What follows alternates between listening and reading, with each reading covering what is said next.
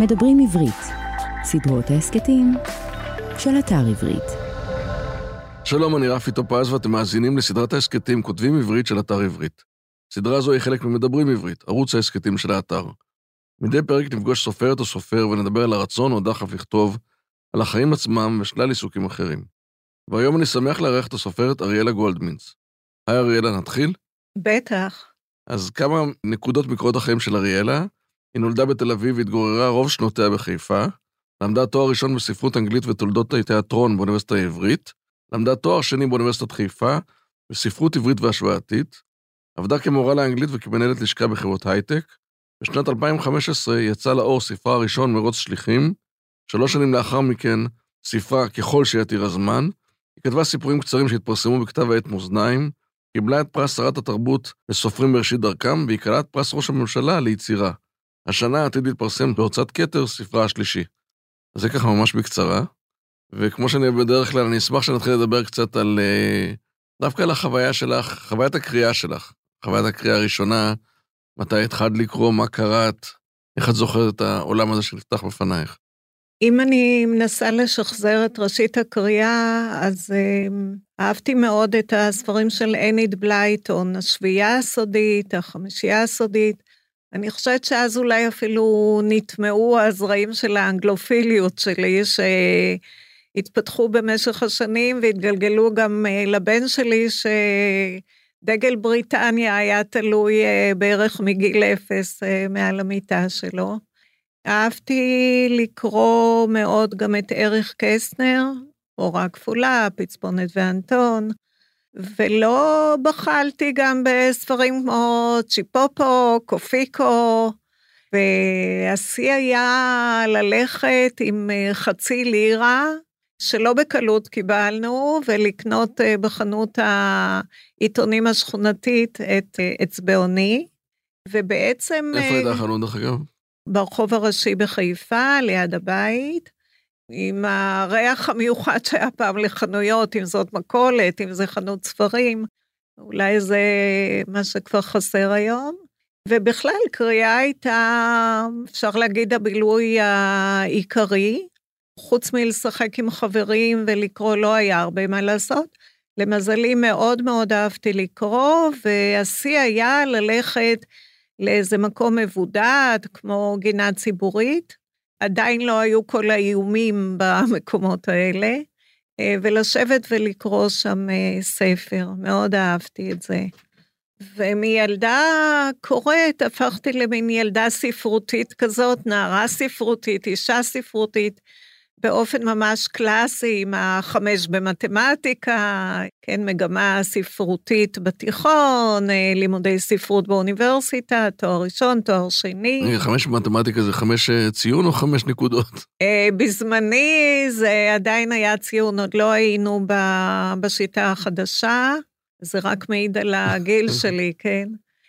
בכלל, כשאני חושבת על התקופה שהייתי ילדה, כן, אני נולדתי עשר שנים אחרי סיום מלחמת העולם השנייה, וכמה שנים אחרי מלחמת השחרור, באמת, אה, אני מסתכלת על החיים היום, זה באמת מעבר בלתי נתפס אה, בין עולמות.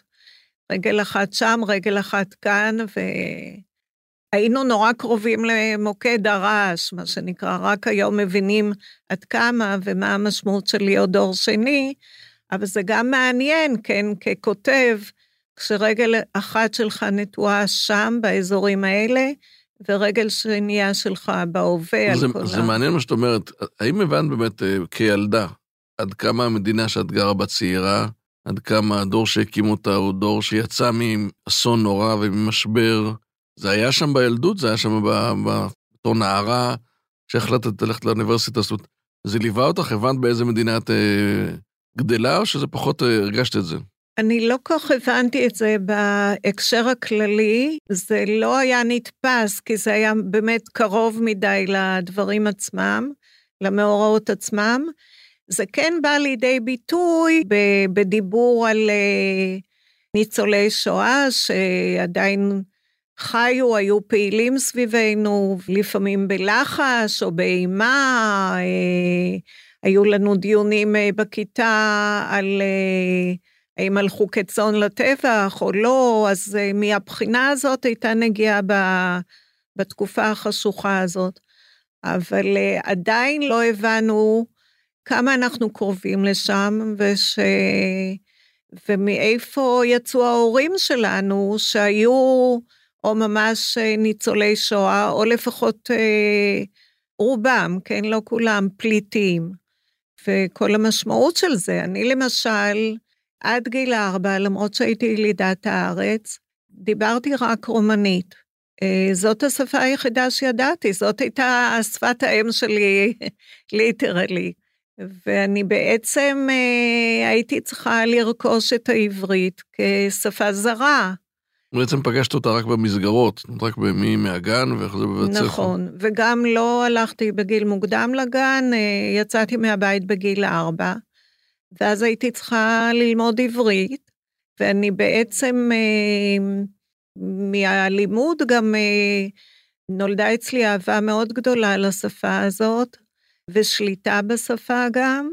ומה שאני עושה עכשיו בספרים שלי, אחד הפרויקטים שלי, מתוך היכרות עמוקה עם השפה, זה לפרק אותה, לבדוק אותה, ל...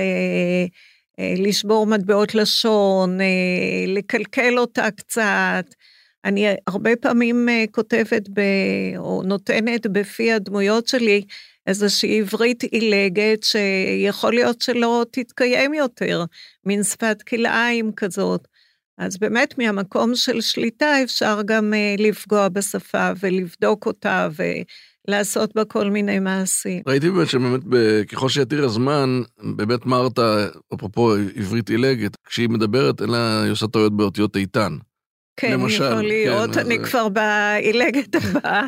אתן לעצמי. קשה. לא, אני, אני חושב על זה כי גם בספר שלי למשל, עשיתי בכוונה, גם כן בדיאלוגים, אה, טעויות באותיות איתן, כי בסך הכל איך אנשים מדברים בהם, גוף ראשון רבים, אה, סליחה, עתיד, הרבה פעמים אומרים אני ילך, במקום כן, אני נכון. אלך. כן. וקיבלתי על זה הרבה ביקורות על הטעויות האלה, מה זה עושה לדור, שהוא קורא דיאלוגים שהם לא, לא בעברית אה, תקנית. אני חושבת שזה דווקא הנצחה של צורת דיבור באמת, שכנראה תלך ותיכחד עם הדור הזה. אני לא רואה בזה משהו רע, זאת אומרת, אנשים כן מדברים כך, ואלה אנשים שאנחנו, אני לפחות לא לועגת להם, אה, אנשים מאוד אה, אינטליגנטים, פשוט שאין להם אה, שליטה מלאה בשפה. אפרופו זה שבגיל ארבע נפגשת בעצם עם העברית והתחלת ללמוד עברית, בבית אני מבין, ההורים לא דיברו אה, עברית, עובדה אה, שדיברו איתך רומנית, אז בעצם את היית נציגת העברית בבית גם? בבית אה, בעיקר אה, דיברו רומנית, ההורים שלי היו מאוד פעילים בחוץ, הם למעשה ידעו לדבר עברית, אני לא הייתי צריכה לתווך להם לא את החוץ ולא את העברית, כמו שלפעמים אה, קורה עם עולים חדשים.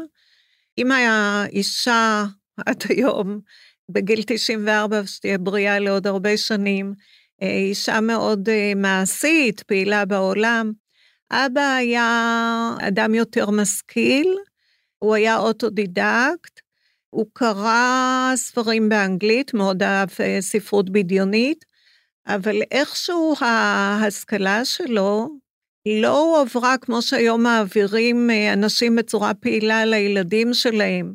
מקריאים להם סיפורים, מסבירים להם הסברים. אה, היה שם איזשהו נתק, כאילו זה לא עבר בצורה ישירה, אולי רק על ידי לראות אותו קורה, או ההורים שלי, אה, במסגרת העבודה של אבא שלי, שעבד על אוניות נוסעים, הייתה לו שם חנות דיוטי פרי, הם טיילו הרבה בעולם, אז מהבחינה הזאת, עולמם, עולמי לא היה צר, כי עוד בתקופה שאנשים לא כל כך אה, נסעו לחו"ל, הם כן אה, כבר טיילו בעולם. אז באמת היית חיפאית אמיתית, זאת אומרת, גם הנמל היה גם חלק מרכזי כן. בחיים שלך. כן, אנחנו עברנו לחיפה באמת אה, כשאבא שלי התחיל לעבוד על, אה, על האונייה. עברתי גם, לא התחשבו אז אה, בשנות תקופת לימודים, אז עברתי בשליש הראשון של כיתה א', ובאמת רוב החיים חייתי בכרמל, רוב הזמן. וכשמצאתי את עצמי כותבת כבר בגיל די מבוגר, אולי נדבר על זה בהמשך, מצאתי את עצמי כותבת על חיפה, וזה מאוד טבעי שאדם כותב על הסביבה המיידית שלו, אני גם חושבת שזה ראוי לסופר מתחיל, לפני שהוא מתחיל בתחקירים חובקי עולם, שיכתוב על דברים שהוא מכיר, גם על הסביבה שבה הוא חי.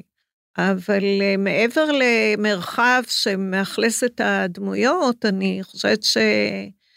או לא חושבת, אני בטוחה שמצאתי בחיפה דברים מאוד מעניינים אה, לכתיבה, זו דווקא עיר שלא עסקו בה הרבה בספרות העברית, לא גרו בה הרבה סופרים, לא יצאו ממנה הרבה סופרים, או אולי דגש על המילה יצאו, כי גם סופרים שגרו בה עזבו אותה. שלושת הספרים שלי, גם זה שיצא לאור, העלילה בהם מתרחשת בחיפה, ותיווצר מעין אה, טרילוגיה כזאת לא מתוכננת. אני מבין שבספר הראשון באמת ספר ראשון, תכף נדבר באמת על הדרך, אבל אולי פחות אפילו תכננת, זה הלך טבעי לכתוב על חיפה. כן. האם אחרי הספר הראשון כבר החלטת שאת רוצה לכתוב על חיפה גם כחלק מ... מתפיסה? זאת אומרת, ספר שני וספר שלישי, יכולת הרי ללכת למקומות אחרים והחלטת להישאר בחיפה. אה, לא, לא הייתה מחשבה כזאת, אה, זה בא לי באופן טבעי. אני חושבת ש... העיר חיפה מעניינת, אה, או מסירה את הדמיון הכותב מהבחינה הזאת שהיא כאילו מחולקת למספר חלקים, עם הפרדה גדולה ביניהם. ממש כל חלק אה, יושב על חלק אחר, וכל חלק מספר סיפור אחר, יש את הכרמל, הדר והעיר. אם לכל אה, עיר, או לכל מיקום של עלילה יש איזשהו תת-מודע, אז uh, בחיפה הוא בא לידי ביטוי ממש uh, ב, בכל הדברים של המתחת, כמו המנהרות והרכבת התחתית והעיר התחתית, וחיות הבר שמסתובבות uh, ברחובות. זאת אומרת, זה לא נדיר שם לצאת מאיזה קונצרט מעונב ולפגוש חזיר נובר בפח האשפה. דבר נוסף בחיפה זה שבעצם כל התהלכות הכי פשוטה ובנאלית ברחובות שלה זה התהלכות נגד, נגד ההר, כמו הרבה מהדמויות שלי שצריכות לחתור נגד אה, כל מיני קשיים של החיים, נגד תחושת זרות, נגד נסיבות גורל. לעומת זאת, כשאתה יורד במדרון, אה, כן, כי לכל עלייה יש גם את הצד השני, אתה כאילו נסחף בעל כורחך, נסחף מעל רגליך, יש את העומק של הים, יש את הגובה של ההר. כשאתה עומד בראש ההר, אתה מקיף במבט איזשהו, אתה מסתכל מלמעלה, מקיף איזשהו אזור מאוד גדול. קצת דומה לפעולה של הסופר שעומד כאילו באיזושהי נקודה בחיים ומשקיף על ה... מלמעלה על המתרחש ונותן לזה ביטוי אומנותי. באמת אה, יש את העניין הזה של המושג בין אנשי ההר לאנשי השפלה והשוני בצורת החיים, ותמיד בהר קשה יותר, מאתגר יותר, דורש יותר, ובאמת בחיפה יש את העניין הזה שגם שהיא על הים. זאת אומרת, אני חושב שאין נכון. עוד, עוד עיר בישראל שיש לה הר וים, נכון? נכון, נכון. והשילוב הזה, יש פה גם כן משהו בין אה, נהנתנות של ים באיזשהו מקום להר שדורש את הטיפוס. את הטיפוס, וכן, יש משהו סגור, נכון, אתה צודק, לא חשבתי על זה. הסגירות של ההר, של אנשי ההר, לעומת אה, הים, זה נכון. אז אם נחזור רגע טיפה אחורה ונדבר על באמת, אה, בחרנו מסלול באמת ספרותי. זה דבר שידעת עליו כבר עוד כנערה, או שמהצבא, הבחירה ללמוד אה, ספרות, בהתחלה זה ספרות אנגלית ותיאטרון, ואחרי זה ספרות עברית וספרות השוואתית, איך בחרת בעולם הזה? אני חושבת שזאת הייתה, נדמתה כאפשרות היחידה. כשאני התחלתי ללמוד לא היו המון אפשרויות. יכול להיות שהיום הייתי לומדת ביבליותרפיה או משהו ש... אבל עדיין זה קשור לתחום הכתיבה, לתחום הספרותי. זה, זאת הייתה הדרך, לא הייתה בלתה. בתקופה ההיא כבר כתבת גם משהו שיותר קראת ויותר אהבת את עולם הספרות? לא, לא כתבתי, הייתי מלכת הברכות וההספדים, אם זה נחשב, אבל uh, מעבר לזה לא כתבתי. היו החיים עצמם. זה לא הלך לשום מקום, זה נאגר ומצא לעצמו את הביטוי בסוף. אבל לא כתבתי, גם בגלל נסיבות חיים, גם בגלל איזשהו פרפקציוניזם. ובאמת אה, התחלתי לכתוב בגיל אה, שנחשב מאוד מבוגר.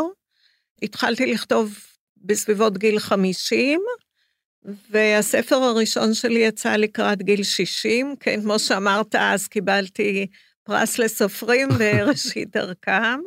ובמשך השנים עד אז, עד גיל 50 שהתחלת לכתוב, זה משהו שהיה שם, זה משהו שהפריע לך שלא כתבת, הרגשת שאת אה, מדחיקה איזשהו משהו, וגם אם נחזור לפרפקציוניזם הזה, מה, מה גרם לך להשתחרר? מה גרם לך להגיד, אוקיי, דווקא בגיל הזה אני מרגישה נוח לכתוב? אני חושבת שהתחלתי מאוד בזהירות, מאוד לאט, בלימודים באוניברסיטה, בסדנאות כתיבה.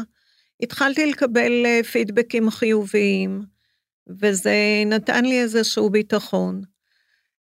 אם הרגשתי שזה חסר לי, לא, אבל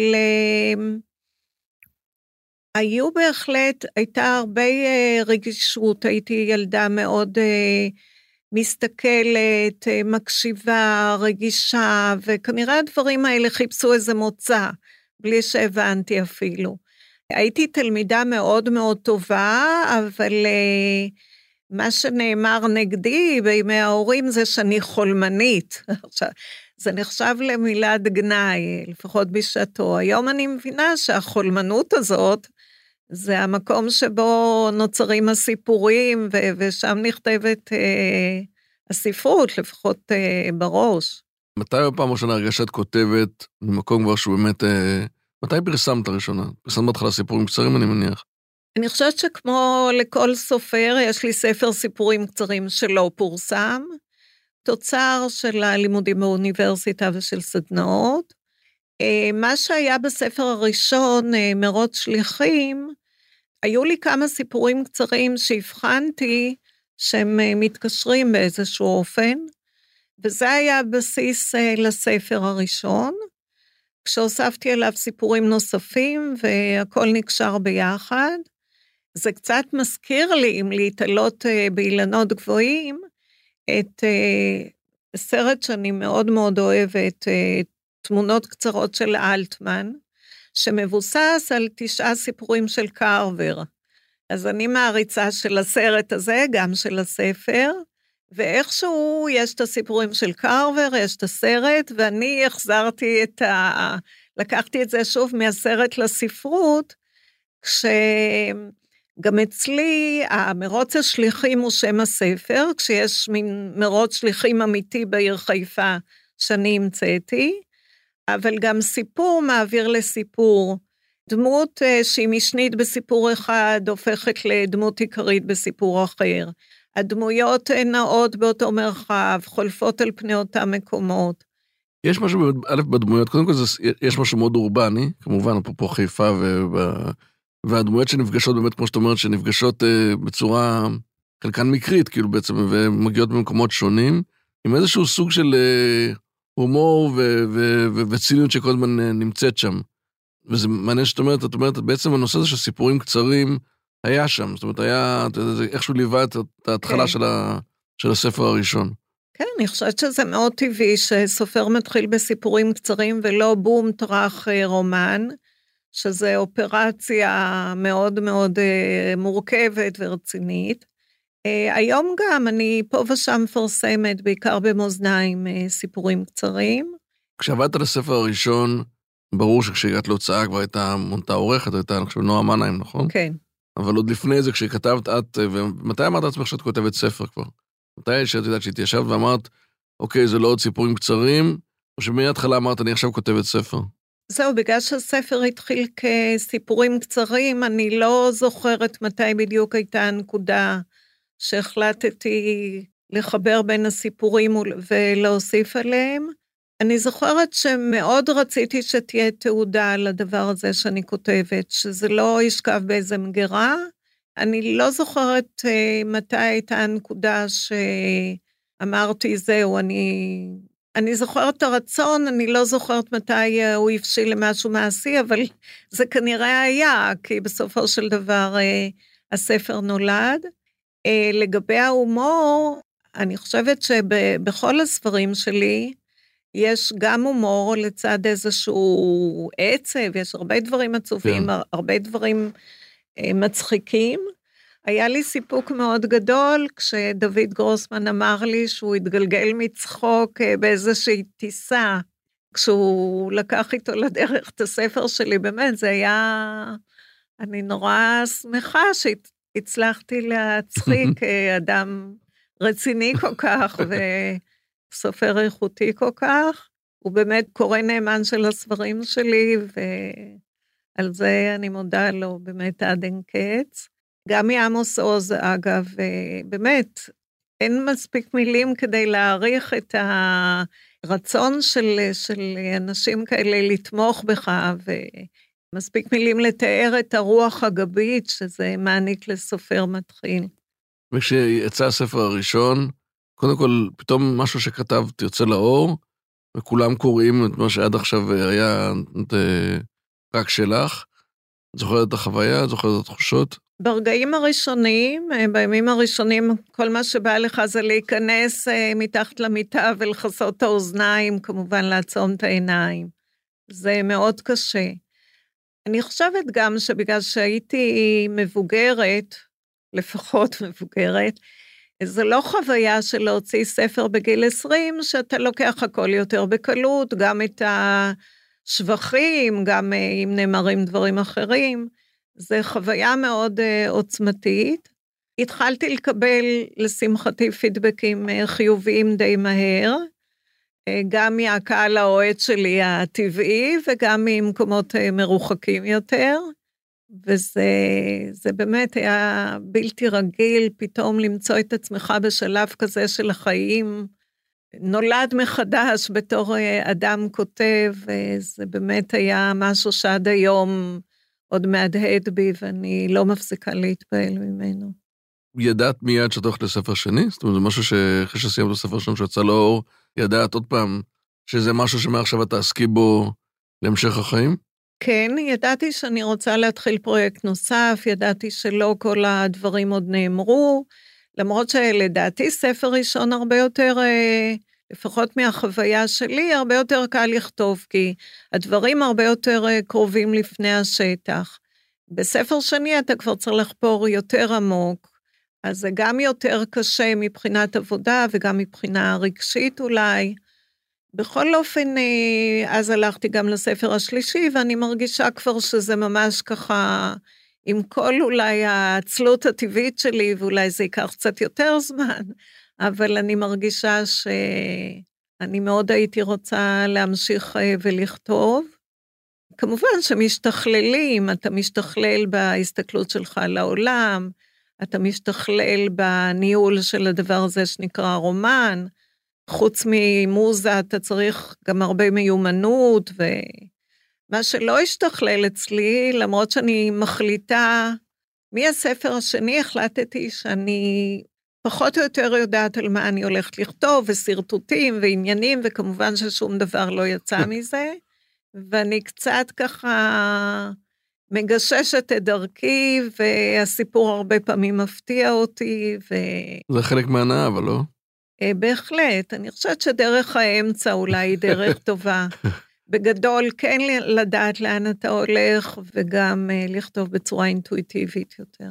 והספר השלישי, אני מבין שהוא יוצא השנה, נכון? או שהוא מתוכנן? הוא אמור לצאת השנה, הוא התעכב, אני מניחה, בגלל המלחמה, כן.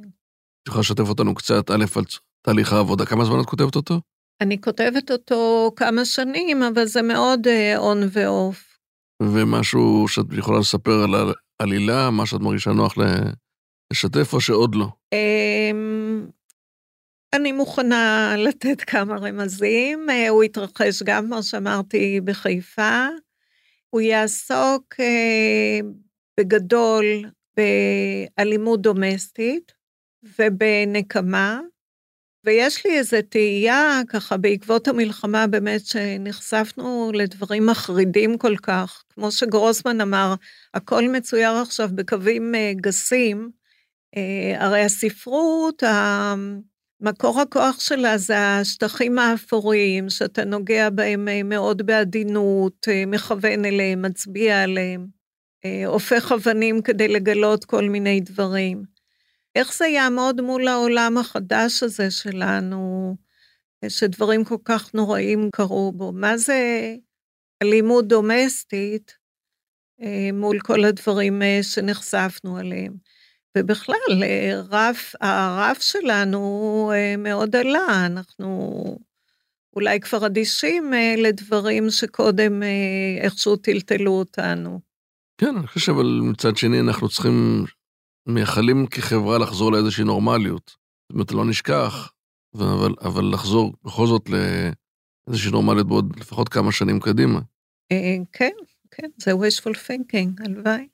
אגב, גם את הספר הזה, את עדיין עובדת עם, עם נועה מנהיים?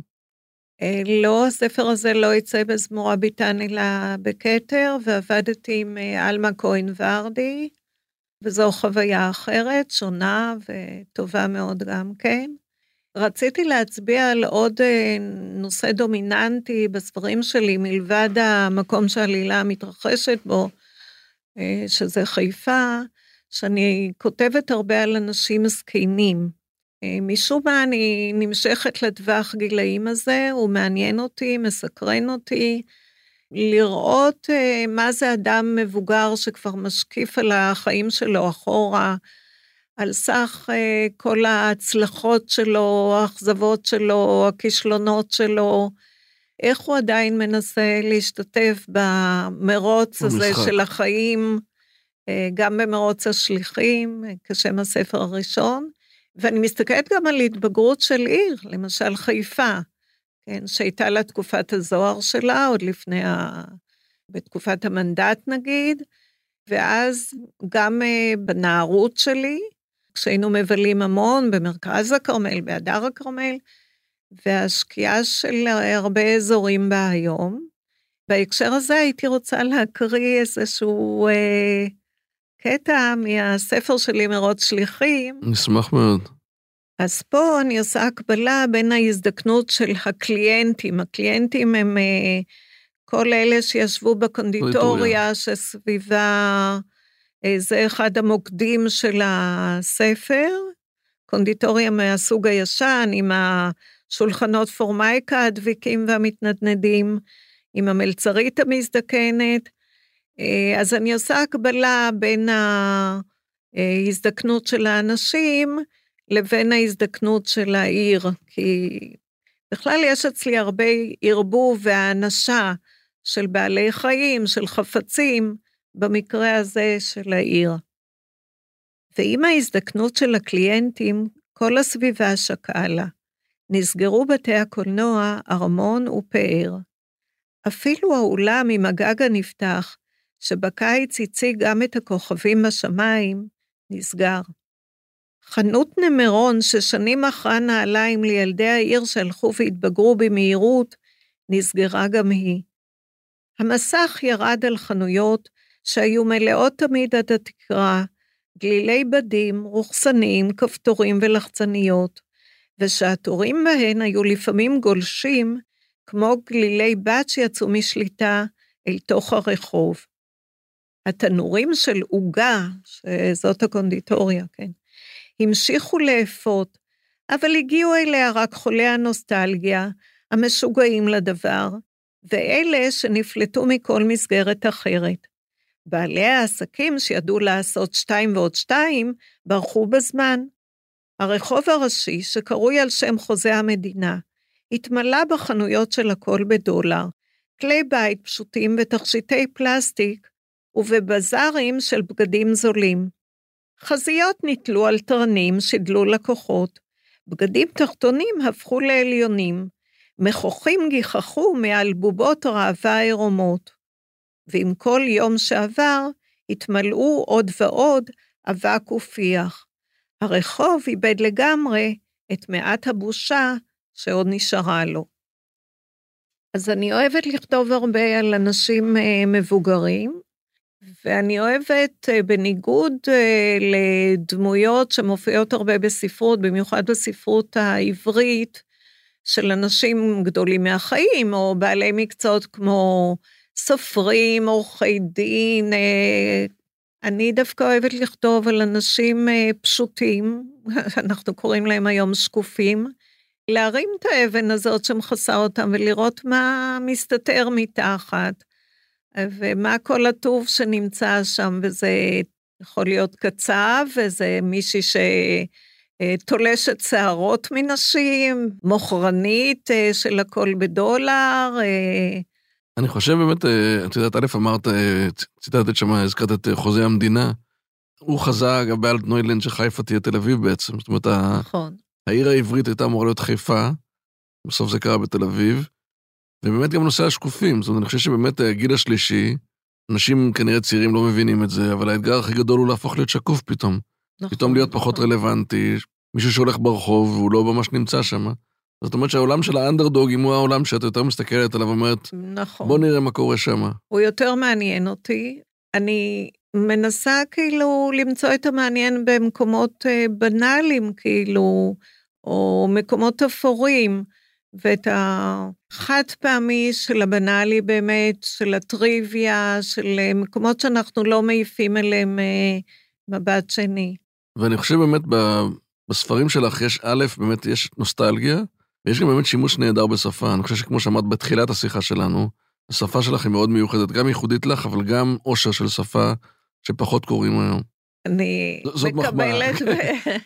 אני מקבלת בתודה ובהכנעה את המחמאה. אגב, יש עוד משהו לגבי הזקנה שרציתי להגיד, שבאמת רוב האנשים מסבים מבט מזקנים, היא מאוד מכוערת לפעמים הזקנה. אנחנו רוצים לחיות הרבה, אבל לא רוצים להיות זקנים. אה, בספר מראות שליחים, דווקא יש איזשהו אה, סיפור שבו הזקנה היא סוג של אידיאל. יש לי אישה צעירה שמשתתפת במרוץ, והיא רצה ומזדקנת תוך כדי מין מהלך מהיר של הזדקנות, והיא מפנטזת על בית אבות, ששם היא תהיה מין אוצר שמור ויקר, ידברו אליה לאט ובנועם, יגישו לה אוכל רך, לא יהיו פינות אה, מחודדות של שום דבר, לא פיזיות ולא אחרות. אז אה, אפשר להסתכל על זה גם ככה. כן, זה אני חייב להגיד לך שיש גם פרק בסיינפלד עם קרמר שהוא רוצה מפנטס על בית זקנים. אה, כן, אני כן. לא זוכרת, אני אצפה בזה. טוב, נעבור לשאלון קצר? בשמחה. בוקר או ערב? בוקר. ספר או סדרה? סדרה וספר. לא מוותרת על אף אחד. איזה ספר את קוראת עכשיו? יש לך איזה משהו שאת יכולה ככה להגיד לנו? אני קוראת דווקא את שולמית לפיד, ואולי לא היו, ואני קוראת, אה, אני מודה שאני קוראת הרבה עיתונים, זה לאורך כל הדרך. junk food או גורמה? רצוי אה, גורמה, מצוי יותר אה, junk food, ואני גם מבשלת. ואיזה junk food, דרך אגב? המבורגר ישביע אותי מכל הבחינות. פריז או רומא? פריז. מוסיקה או שקט? מוזיקה שקטה.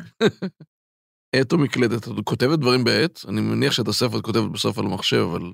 אני עדיין, גם מבחינה אידיאולוגית, משתמשת בעט. אבל כמובן שספרות אני כותבת במחשב, כן.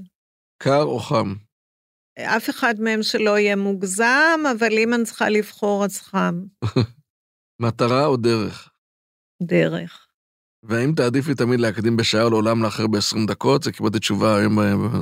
אני, גם אם אפשר להקדים בשעתיים, אני אעדיף, אוקיי. חס וחלילה, מלאחר. חלילה לי. אריאלה, תודה רבה, היה מרתק. ממש שמחתי לארח אותך. תודה רבה, רפי. תודה. האזנתם לכותבים עברית, סדרת ראיונות עם סופרות וסופרים במסגרת ערוץ ההסכתים של אתר עברית. באתר עברית תוכלו למצוא אלפי ספרים בכל הפורמטים, דיגיטליים, קוליים ומודפסים, וגם כמובן את הספרים של אריאלה גולדמינס. להתראות בפרק הבא. האזנתם לדברים עברית, סדרות ההסכתים מבית אתר עברית, חנות הספרים הדיגיטליים, מודפסים והקוליים הגדולה בישראל. ספר זה וספרים נוספים מחכים לכם באתר עברית.